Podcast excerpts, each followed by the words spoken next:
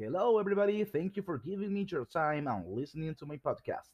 This is Jordi speaking, and today's topic is the femicide. This is something that many people are actually ignoring, but it's something pretty serious, and we should do something about it. Femicide is a serious social problem that can be considered a public health problem.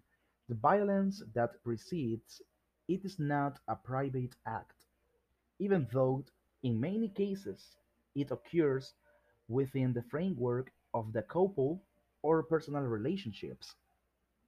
Femicide is related to social and institutional misogyny, to the failures of the justice system and impunity.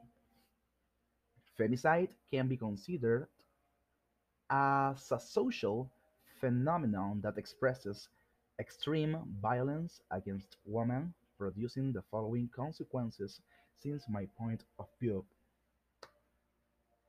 The first consequence is brutal destruction of the family environment.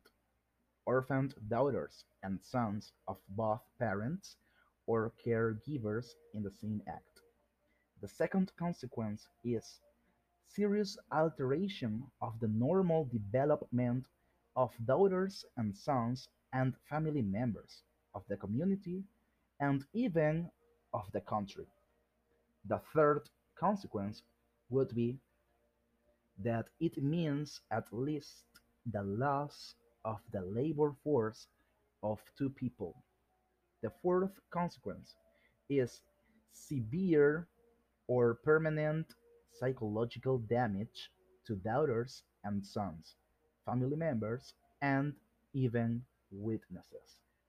And the fifth consequence would be the risk of perpetuation of the pattern of violence and poverty. As far as I know, femicide includes the homicides of women that occur as a result of gender violence. This includes both deaths perpetrated by their husbands or ex-husbands, partners or former partners in a relationship including dating, as well as those perpetrated by third parties or strangers, but in the context of gender violence against women. Furthermore, it's been shown that there is no single type of femicide. This is expressed in very different ways, configuring different types. There is then talk of intimate femicide, non-intimate femicide, and femicide by connection. Intimate femicide is understood to be those murders committed by men with whom the victim had an intimate family, coexistence, or related relationship. Non-intimate femicide refers to murders committed by men with whom the victim didn't have intimate family, cohabitation, or related relationships. Non-intimate femicide often involves the sexual assault of the victim. In addition to intimate and non-intimate femicide, there is a third category to classify deaths from femicide: femicide by connection. This category refers to women who were killed in the line of fire of a man trying to kill a woman. This is the case of female relatives, girls, or other women who tried to intervene or were simply caught in the action of the femicide. Racial femicide it is the death of a woman due to hatred or rejection of her ethnic or racial origin or her phenotypic traits. And the last category would be lesbicide. Lesbicide are those cases in which the woman is murdered as punishment for being a lesbian. The root of femicide gender-based violence against women has repercussions of all kinds in their personal lives. And in society as a whole and can be understood in its most general concept as any action or conduct that causes death, damage, or physical suffering, sexual or psychological, to the woman by the fact of being a woman.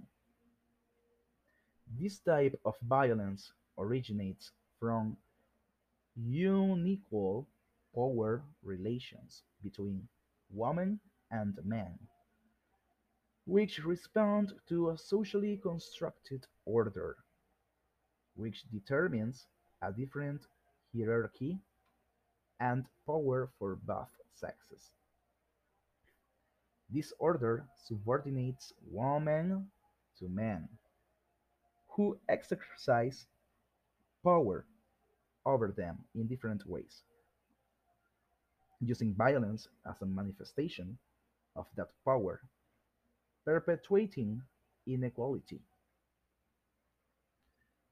In countries where studies have been carried out on its prevalence, alarming figures are reported and serious physical, psychological, and social consequences are established, among which are mentioned homicide, injuries, sexually transmitted diseases, in this case AIDS, vulnerability to diseases, suicides, mental health problems, effects on um, children derived from having witnessed acts of violence,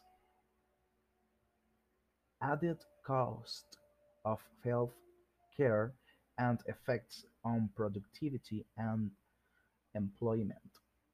All these consequences become an obstacle for the economic, political, social, and cultural development of the countries that suffer it,